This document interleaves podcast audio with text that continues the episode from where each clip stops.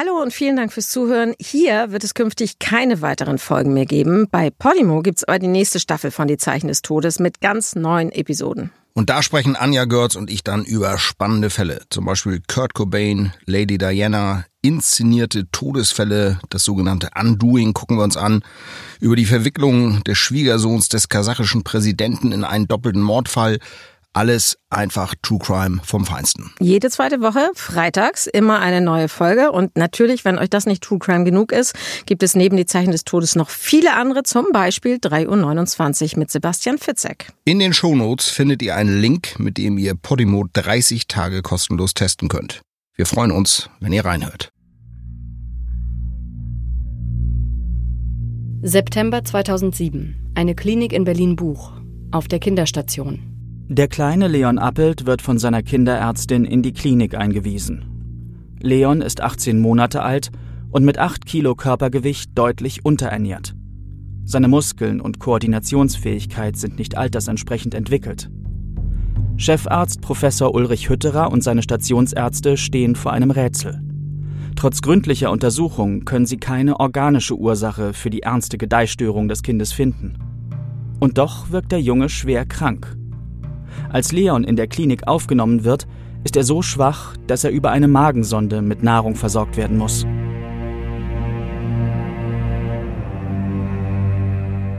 Die Eltern Silke und Ingo Appelt kümmern sich derweil rührend um ihr Kind. Die Mutter ist Ende 20, der Vater Mitte 30. Die Appels leben in einfachen, aber anscheinend geordneten Verhältnissen. Beide Elternteile beziehen Frührente und sind nicht berufstätig. So können sie sich ganz der Betreuung ihres gemeinsamen Kindes widmen. 6. Oktober 2007. Rund sechs Wochen nach der stationären Aufnahme von Leon. Der ohnehin geschwächte Leon bekommt plötzlich hohes Fieber. Er muss erbrechen, hat heftige Schmerzen. Um der mysteriösen Erkrankung auf die Spur zu kommen, haben Professor Hütterer und sein Team bereits aufwendige und belastende Untersuchungen an dem Jungen vorgenommen. Bei älteren Patienten wird hierfür ein venöser Zugang am Arm gelegt, um die erforderlichen Schmerz- und Narkosemittel zu verabreichen. Doch die Armvenen des zierlichen Leon sind viel zu fein und reißen beim Versuch, sie zu punktieren. Professor Hütterer hat ihm daher einen Hickman-Katheter gelegt, einen venösen Zugang am Hals, um die Infusion zu verabreichen. Als das Fieber über 40 Grad Celsius ansteigt, wird Leon auf die Intensivstation gebracht. Hier stellen die Ärzte fest, dass Leon an einem septischen Schock leidet, der schwersten Form einer bakteriellen Blutvergiftung. Er schwebt zeitweise in Lebensgefahr. Die schockierende Erkenntnis? Leons Blut ist mit Darmkeimen überschwemmt, deren Herkunft für die Mediziner vollkommen rätselhaft ist. Was ist hier geschehen? Haben die Ärzte versagt? Ist die Krankenhaushygiene mangelhaft? Oder gibt es ein Geheimnis, das die Eltern den Ärzten verbergen? Der Rechtsmediziner Michael Zokos, der den Fall später aufgeklärt hat, kennt die Antworten.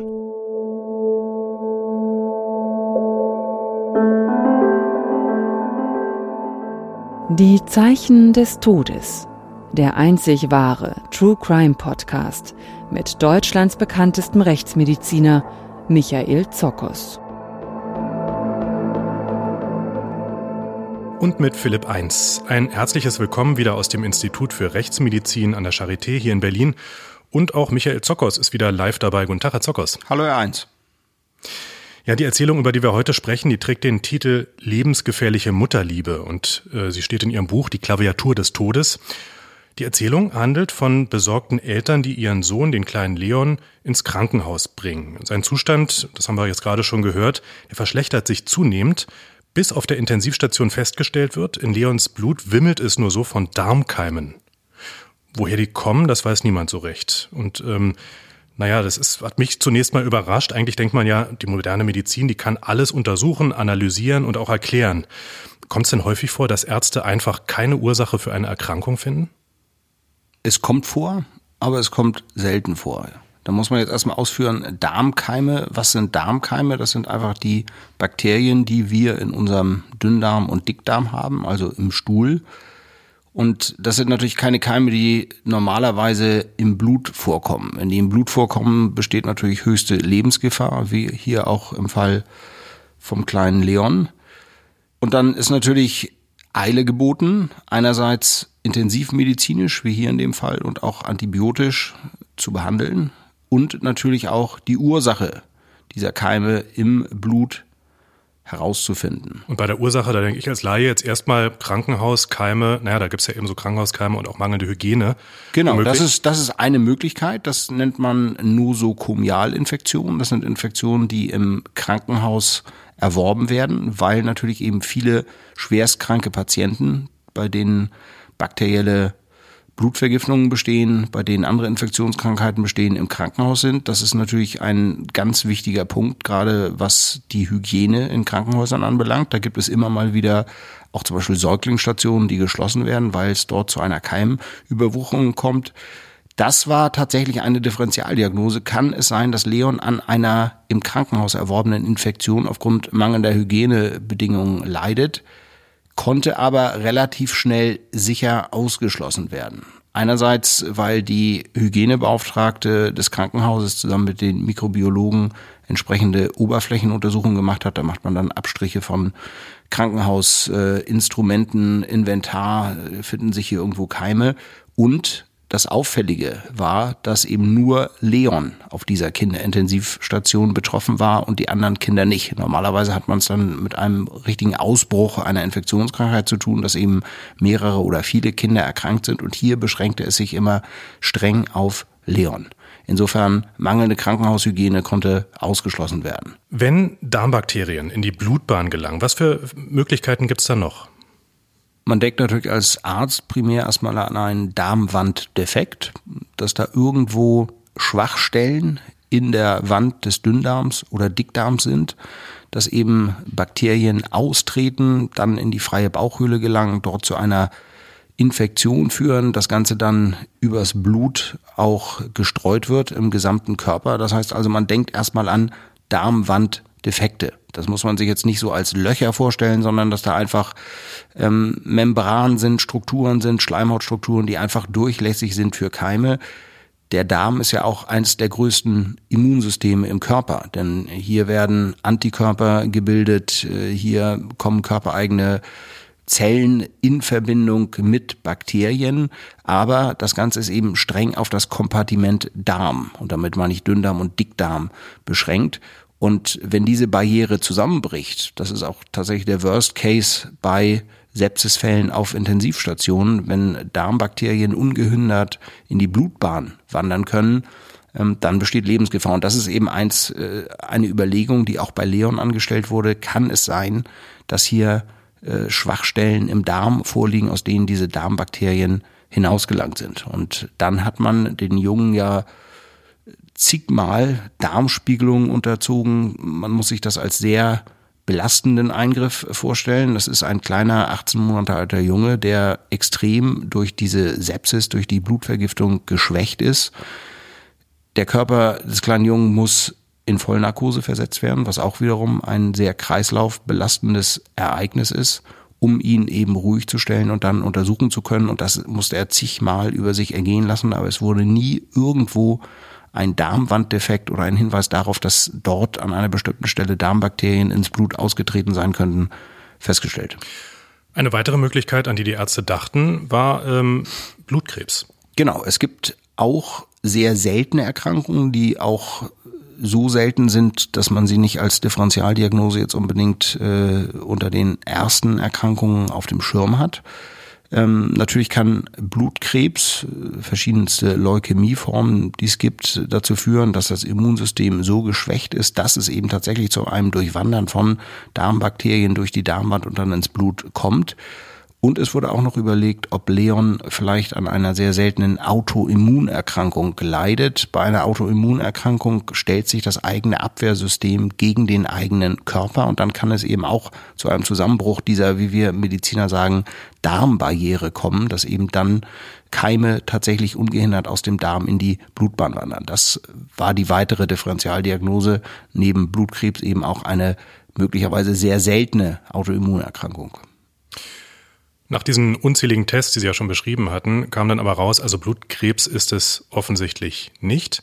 Das heißt, es bleibt nur der Defekt der Darmwand als mögliche ja, Krankheitsursache, aber man hat immer noch nicht so richtig rausgefunden, woran leidet Leon jetzt eigentlich. Im Laufe der Zeit haben sich dann Pfleger und Ärzte ausgetauscht und waren so ein bisschen unsicher, hm, verheimlichen die Eltern vielleicht irgendwas. Die kümmern sich ja einerseits ganz rührend äh, um Leon, die Mutter weicht praktisch nicht von seiner Seite, auch im Krankenhaus. Dennoch hat sie einen ganz seltsamen Eindruck auf das Krankenhauspersonal gemacht. Welchen genau?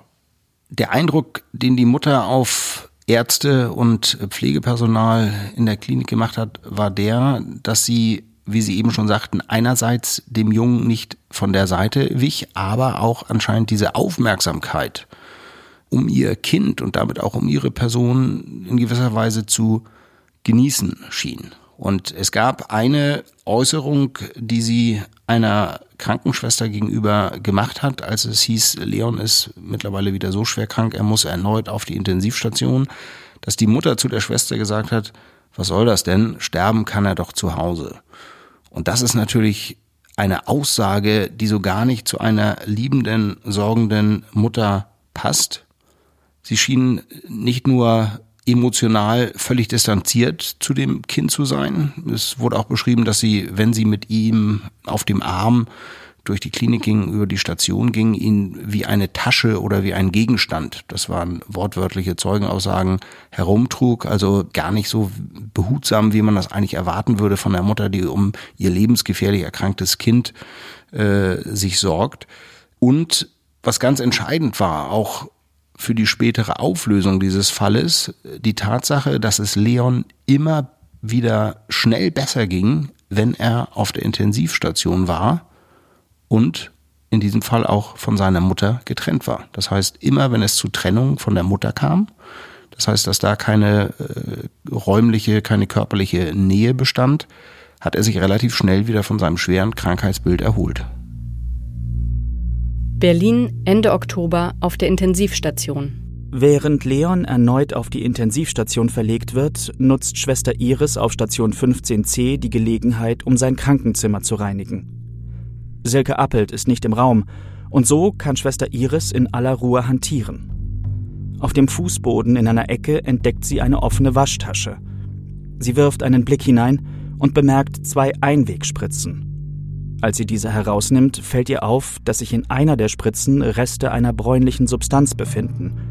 Schwester Iris riecht daran. Es handelt sich eindeutig um Kot. Sofort alarmiert sie ihre Vorgesetzten. Chefarzt Professor Hütterer lässt den Inhalt der Spritzen im klinikeigenen mikrobiologischen Labor untersuchen. Dabei stellt sich heraus, in einer Spritze können Darmbakterien nachgewiesen werden. Ja, Herr Zockers, Darmbakterien in einer Spritze, die die Mutter in ihrer Waschtasche hatte. Was ist jetzt hier geschehen? Ja, die Schwester, die die Waschtasche aufgefunden hat, hat ja da in den zwei Einwegspritzen so bräunliche Flüssigkeit festgestellt, hat mal eine Großprobe genommen, hat gesagt, das riecht nach Kot, das riecht nach Stuhl. Und insofern ist zu diesem Zeitpunkt schon die Vermutung naheliegend, dass möglicherweise die schwere Erkrankung von Leon durch eine außenstehende Person herbeigeführt wurde. Das heißt, jemand hat vorsätzlich Leon Darmbakterien gespritzt.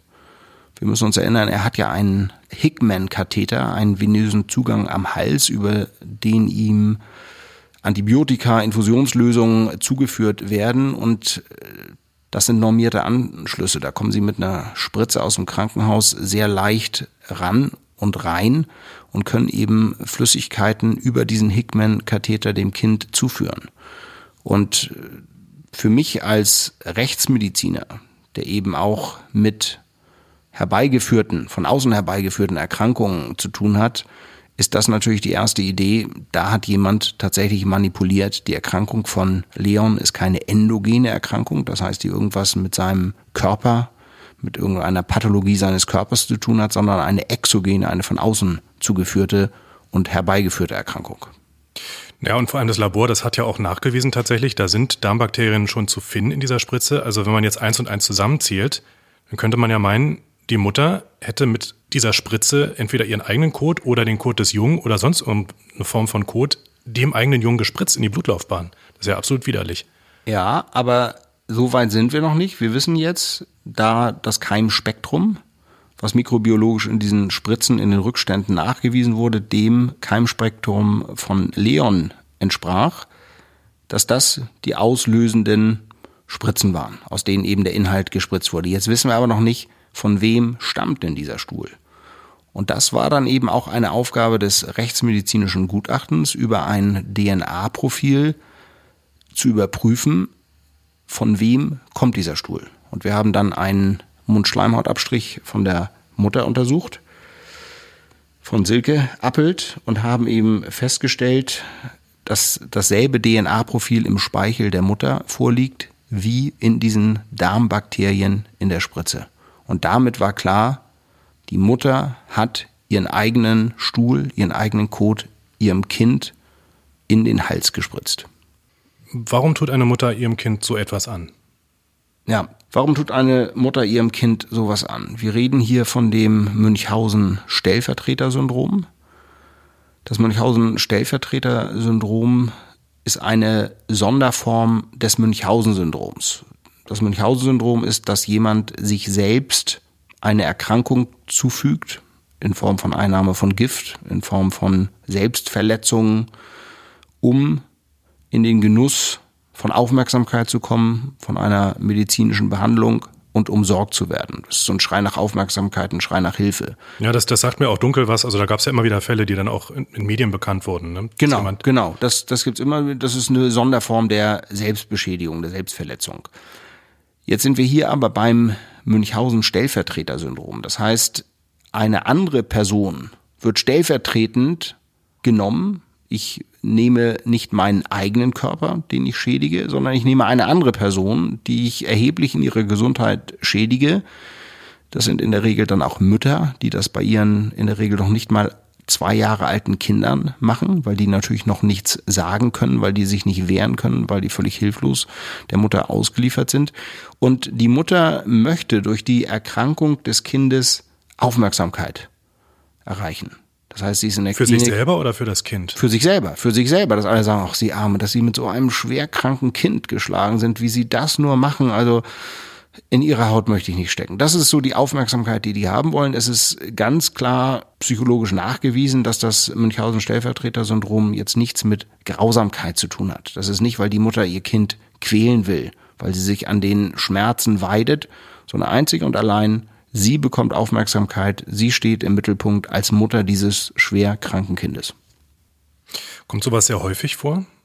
Nein, das Münchhausen-Stellvertreter-Syndrom ist unheimlich selten. Das ist auch ein ganz entscheidender Punkt, dass diese Diagnose nicht immer rechtzeitig getroffen werden kann. Im Fall von Leon Appelt konnte sie rechtzeitig getroffen werden, auch wenn es viele Wochen gedauert hat, aber noch bevor das Kind verstorben ist. Das wäre ja die logische Konsequenz gewesen, wenn das Münchhausen-Stellvertreter-Syndrom, damit die Mutter als Verursacherin nicht zeitnah noch nachgewiesen worden wäre in der Klinik, nicht festgestellt worden wäre und damit eben weiterer Schaden von Leon abgewendet, dann wäre Leon gestorben. Der Junge war in den letzten Tagen, bevor eben diese Diagnose Münchhausen-Stellvertreter-Syndrom gestellt wurde, mehr tot als lebendig. Der glich einem Sterbenden und es hätte sicherlich nur noch wenige Tage gedauert. Die nächste Injektion von Darmspritzen in seinen Hals hätte ihn mit Sicherheit getötet. Das ist aber so eine Frage, die auch mir im Kopf rumgeisterte. Hätten die Ärzte da nicht rechtzeitig was erkennen können? Denn es klingt jetzt ja doch relativ also schlimm, aber dennoch nachvollziehbar psychologisch, äh, so wie Sie es erklären. Hätte man das nicht erkennen können, aber offenbar ist das einfach zu selten, oder? Erstens ist die Erkrankung zu selten und wir reden hier von Ärzten, die empathisch sich um das Leben von Menschen kümmern, schwerst kranke Kinder. Für die ist es völlig abwegig, dass eine Mutter so etwas macht. Und das ist ja menschlich völlig klar. Ähm, es kann nicht sein, was nicht sein darf. Und in dem Fall ist natürlich niemand wirklich frühzeitig darauf gekommen, weil man sich das einfach nicht vorstellen kann. Das ist in meinen Augen absolut nachvollziehbar. Das ist der eine Grund, dass man als Mediziner oder als Pflegepersonal niemals denken würde, dass Eltern sowas ihren Kindern antun. Und andererseits, weil es eben tatsächlich so selten vorkommt.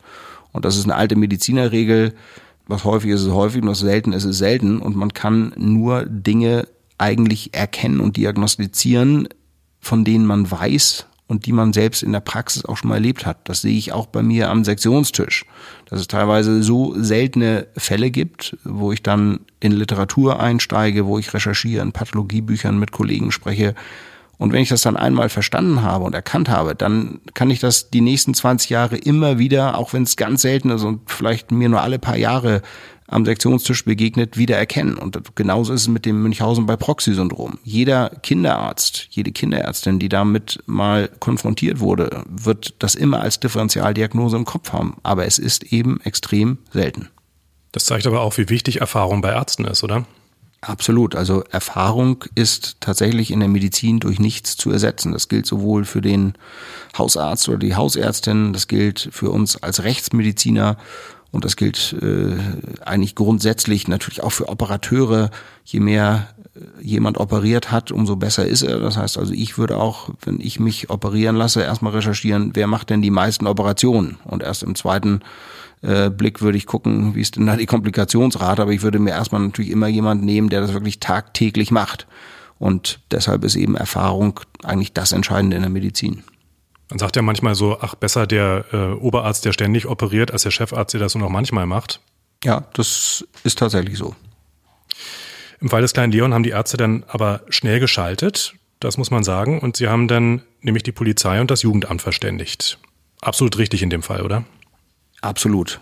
Denn die Mutter hat ja auf diese Konfrontation durch den Chefarzt und äh, die anderen medizinischen Kräfte insofern reagiert, als dass sie gesagt hat, komm, zu ihrem Mann, wir gehen, wir nehmen Leon mit. Äh, das sind hier alles äh, Quacksalber im Krankenhaus, das lassen wir uns nicht bieten, das müssen wir uns nicht bieten lassen. Wir nehmen das Kind und gehen weg.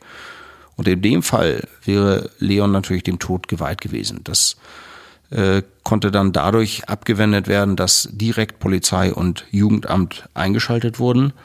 Das Jugendamt hat dann den Eltern, da zu diesem Zeitpunkt nicht klar war, ob der Vater auch involviert war, das Sorgerecht entzogen. Das heißt also, sie hatten auch keine Möglichkeit mehr, Leon in der Klinik zu besuchen. Und das war genau das Richtige.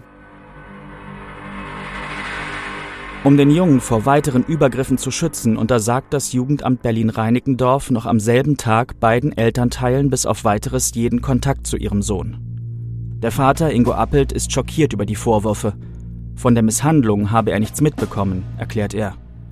Auch die Mutter Silke Appelt streitet die Vergiftung von Leon ab verstrickt sich aber in Widersprüche. Kriminaloberkommissarin Sabine Drillich von der Abteilung Delikte gegen Schutzbefohlene des Berliner Landeskriminalamtes ermittelt. Herr Zockers, die Polizei ermittelt, das Jugendamt ist eingeschritten. Wie ist es eigentlich Leon in dieser Zeit ergangen, in der er von seinen Eltern getrennt wurde? Leon ging es von Tag zu Tag besser und das ist auch tatsächlich ein Diagnosekriterium des Münchhausen-Stellvertreter-Syndroms, dass der betreffende Patient, wenn er von dem Verursacher getrennt wird, sich äh, sofort bessert, was die Krankheitssymptomatik anbelangt, dass äh, die Gesundheit zunehmend wieder aufblüht. Und das war tatsächlich bei Leon auch der Fall. Er hatte natürlich erhebliche Defizite aufzuholen. Er war sowieso ein frühgeborenes Kind. Er war jetzt über acht Wochen im Krankenhaus, überwiegend auf Intensivstationen war völlig abgemagert, war äh, apathisch zum Zeitpunkt der Diagnosestellung und das musste natürlich erstmal langsam sich wieder konsolidieren vom Gesundheitszustand her. Aber er hat sich tatsächlich dann, äh, man kann sagen, blendend entwickelt, nachdem er von der Mutter getrennt war. Die Polizei hat jedenfalls ihre Arbeit gemacht. Sie haben dann die Wohnung der Eltern durchsucht in Berlin-Reinickendorf und haben dort weitere Einwegspritzen gefunden. Und äh, dann kam nämlich auch Sie ins Spiel, ja, mit Ihrer Untersuchung, das hatten Sie schon gesagt. Genau. dann Wir haben ein äh, DNA-Profil der Mutter erstellt über eine Speichelprobe, das abgeglichen mit dem DNA-Profil der Keime und dann war völlig klar, das ist der Stuhl der Mutter, der Leon injiziert wurde. Und äh, schließlich wurde dann tatsächlich auch nach diesem Auffinden der Spritzen in der Wohnung in Reinickendorf, in der elterlichen Wohnung, ein Haftbefehl gegen die Mutter erlassen. Es war jetzt mittlerweile klar, dass der Vater damit nichts zu tun hatte. Und es wurde von der Staatsanwaltschaft wegen versuchten Mordes ermittelt. Was mich gewundert hat, ich dachte ja, ein Gerichtsmediziner, naja, der arbeitet nur mit Leichen. Kommt das dann häufig vor, dass Sie auch mit Lebenden zu tun haben? Jetzt Absolut. im Fall von Leon und der Mutter. Absolut. Also wir untersuchen mittlerweile eigentlich mehr Lebende als Tote. Dazu muss man sagen, dass das natürlich nicht immer solche komplexen und, und äh, wirklich anspruchsvollen Fälle sind wie im Fall von Leon. In der Regel untersuchen wir Lebende, die Opfer von Gewalttaten geworden sind. Das äh, Spektrum ist ja sehr breit von einem blauen Auge bis zu äh, auf der Intensivstation liegenden äh, Betroffenen wo eben die Frage ist, sind die Opfer einer Gewalttat geworden? Ist das vielleicht ein Unfall? Da wird jemand jetzt einfach irgendwo draußen aufgefunden. Und jetzt ist die Frage, ist der irgendwie gestürzt oder ist er vielleicht zusammengeschlagen worden? Es gibt keine Zeugen. Und wir können eben mit unseren Kriterien, die wir bei Toten anwenden, auch bei Lebenden etwas zur Verletzungsentstehung sagen, sprich Unterscheidung, sind Verletzungen von einem Sturz herrührend, stammen Verletzungen von einem Schlag, wie alt sind Verletzungen, sind Verletzungen zeitgleich entstanden oder sind sie unterschiedlich alt? Alles Dinge, die natürlich dann nachher für die Polizei wichtig sind. Und deshalb, ja, wir untersuchen sehr viele lebende Personen beziehungsweise Überlebende von Straftaten. Die Opfer ähm, von Straftaten, die werden Sie aber hoffentlich nicht im Sektionssaal untersuchen, oder? Also gehen Sie dann zu denen nein, hin oder nein, haben Sie dann speziell? Also wir haben äh, mittlerweile seit 2014 an der Berliner Charité eine Gewaltschutzambulanz mit großzügigen eigenen Räumlichkeiten, wo man eben auch ganz in Ruhe, ohne Stress die Untersuchung durchführen kann. Das ist jetzt auch nicht so, dass jemand sich da entkleiden muss, sondern es werden Teilentkleidungen gemacht. Wenn es jetzt Verletzungen am Rücken gibt oder an der Brust, muss man sich eben nicht äh, einmal komplett ausziehen. Diese Verletzungen werden dann gerichtsfest, und das ist das Entscheidende, dokumentiert. Wir behandeln die Verletzungen nicht. Es sind entweder Bagatellverletzungen oder wir führen diese Untersuchungen in der Klinik durch aber wir dokumentieren sie und wir dokumentieren sie gerichtsfest, sodass ein Opfer einer Straftat nicht Gefahr läuft, wenn es bei uns untersucht wurde, nochmal ein zweites Mal Opfer einer Straftat zu werden, weil eben vor Gericht die äh, Beweise fehlen und das Opfer sich eben nicht gegenüber dem Angeklagten, gegenüber dem Tatverdächtigen vor Gericht durchsetzen kann, sagen kann, doch, es war so. Und wenn Sie diese Beweise haben, diese Fotodokumentation, und wir wissen natürlich auch, worauf wir achten. Gerade bei Sexualdelikten gibt es spezifische Verletzungen, die eben nie zum Beispiel bei einvernehmlichem Geschlechtsverkehr entstehen. Wenn Sie das alles entsprechend dokumentieren, dann geben Sie dem Opfer eben eine Sicherheit vor Gericht. Kommen wir zurück zu dem Fall des kleinen Leon. Das Amtsgericht Tiergarten hier in Berlin, das hat Haftbefehl gegen die Mutter Silke Appelt erlassen am 22. April 2008. Und äh, Silke Appelt kommt dann ins Untersuchungsgefängnis, in Untersuchungshaft. Ein Jahr später kommt es zum Prozess. Was hat diese Verhandlung ergeben? Also die Strategie der beiden Verteidigerinnen von Silke Appelt war, das Ganze der Klinik zuzuschieben, zu sagen, das ist so abwegig, dass eine Mutter das mit ihrem Kind machen würde. Das sind ganz klare Hygienemängel. Und die man ja aber eigentlich ausschließen konnte, auch nach ihrer ja, Untersuchung. Ja, aber das muss, das konnte man ausschließen, aber auf irgendeine Strategie müssen die sich ja einschießen. Und äh, Natürlich war die Beweislast erdrückend, aber das war eben die Strategie der Verteidigerin, die aber nicht aufging, denn es wurden vor Gericht sehr viele Sachverständige gehört, Mikrobiologen, Hygiene-Sachverständige, die alle gesagt haben, nee, nee, also diese Erkrankung von Leon hatte nichts mit Hygienemängeln in der Klinik aus den vorhin schon referierten Gründen ähm, zu tun. Und dann kam schließlich nach ein paar Prozesstagen dazu, dass Silke Appelt ein Geständnis abgegeben hat das hat sie nicht selbst gemacht, das hat sie über eine der Verteidigerinnen verlesen lassen. Und da hat sie gestanden, dass sie ihren eigenen Code in einer Krankenhaustoilette, in dem Krankenhaus, in dem sich Leon befand, in einer Spritze aufgezogen hat. Also in der Toilettenschüssel ein, ein wässriges Gemisch mit Toilettenwasser und ihrem eigenen Stuhl und äh, dass sie das eben Leon gespritzt hat. Das ist für Außenstehende wirklich unvorstellbar. Unvorstellbar. Sie hat zunächst eingeräumt, sie hätte das zweimal gemacht. Dann hat sie später nochmal einen weiteren Vorfall gestanden, also dreimal. Aber was wir auch in unserem rechtsmedizinischen Gutachten vor Gericht gesagt haben, ist, dass 14 verschiedene Keimspezies vorkamen. Also 14 gewandelte Keimspektren, jetzt nicht unterschiedliche Keime, sondern gewandelte Keimspektren, weshalb wir und auch die Mikrobiologen davon ausgegangen sind, dass es mindestens 14 Mal zu diesem Spritzen von Kot in den Körper von Leon gekommen sein muss. Dreimal hat sie ähm, gestanden.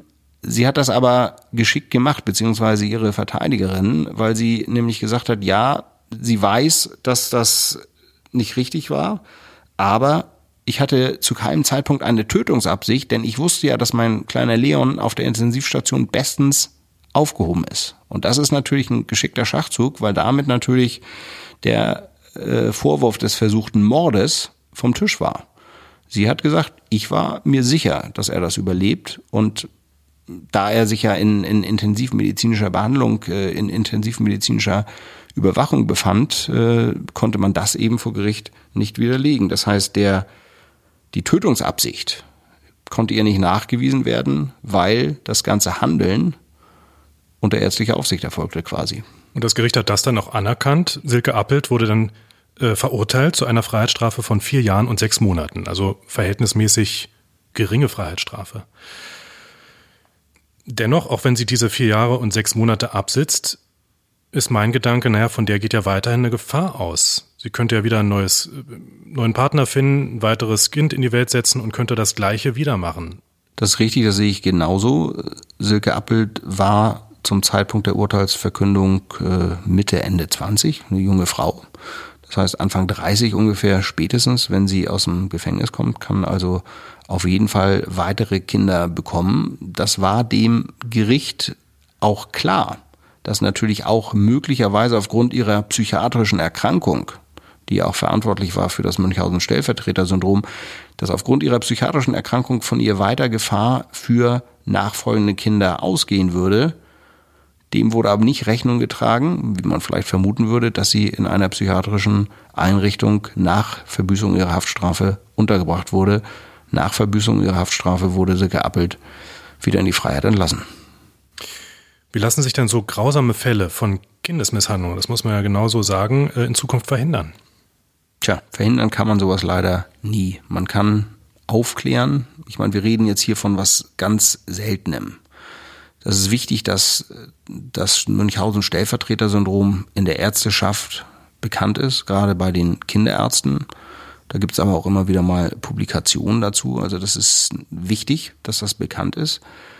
Generell Kindesmisshandlung zu vermeiden wird nie möglich sein. Es wird immer Fälle geben. Es wird immer auch eine große Dunkelziffer geben. Aber für uns alle ist wichtig, dass wir mit offenen Augen durch die Welt gehen, dass wir kritisch hinterfragen, wieso schreit dieses Kind ständig in der Nachbarwohnung, wieso höre ich hier Hilfeschreie, wieso ist vielleicht auch die Scheibe bei meinen Nachbarn schwarz abgeklebt im Kinderzimmer, haben die irgendwas zu verbergen. Wichtig ist Zivilcourage ähm, und äh, das geht jetzt nicht um irgendeine Blockwart-Mentalität aus der NS-Zeit, äh, dass jetzt hier jemand ausgespitzelt wird oder verfolgt wird. Ich habe immer die Möglichkeit, die Polizei anzurufen. Wenn ich meinen Namen nicht nennen möchte, kann ich auch anonym eine Anzeige erstatten, wenn ich den Verdacht habe, dass irgendwo ein Kind misshandelt wird. Aber wichtig ist, dass ich das tatsächlich tue und nicht wegsehe. Das waren die Zeichen des Todes für diesen Monat. Die Namen der Beteiligten in dem Fall, die haben wir übrigens geändert. Ich bedanke mich ganz herzlich fürs Zuhören und auch Ihnen schönen Dank, dass Sie dabei waren, Herr Zockers. Sehr gerne. Bis zum nächsten Mal. Tschüss.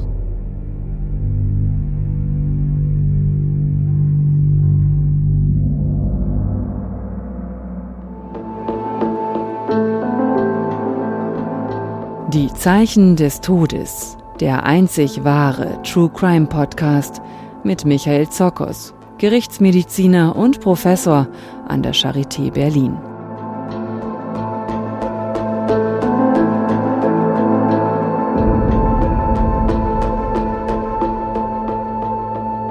Weitere Infos zum Podcast gibt es unter www.zockers.de. Moderation, Skript und Produktion Philipp 1. Sprecher Anna Abendroth, Marian Funk. Redaktion Bettina Hallstrick im Auftrag von Drömer Knauer. Michael Zockers ist auch Autor zahlreicher True Crime Thriller. Die Figur des Rechtsmediziners Paul Herzfeld aus dem Roman Abgeschnitten ermittelt nun weiter. Im Februar erschien mit Abgefackelt bereits der zweite Teil einer neuen Reihe rund um den charismatischen Helden, dessen Nachforschungen ihn immer wieder selbst in Lebensgefahr bringen.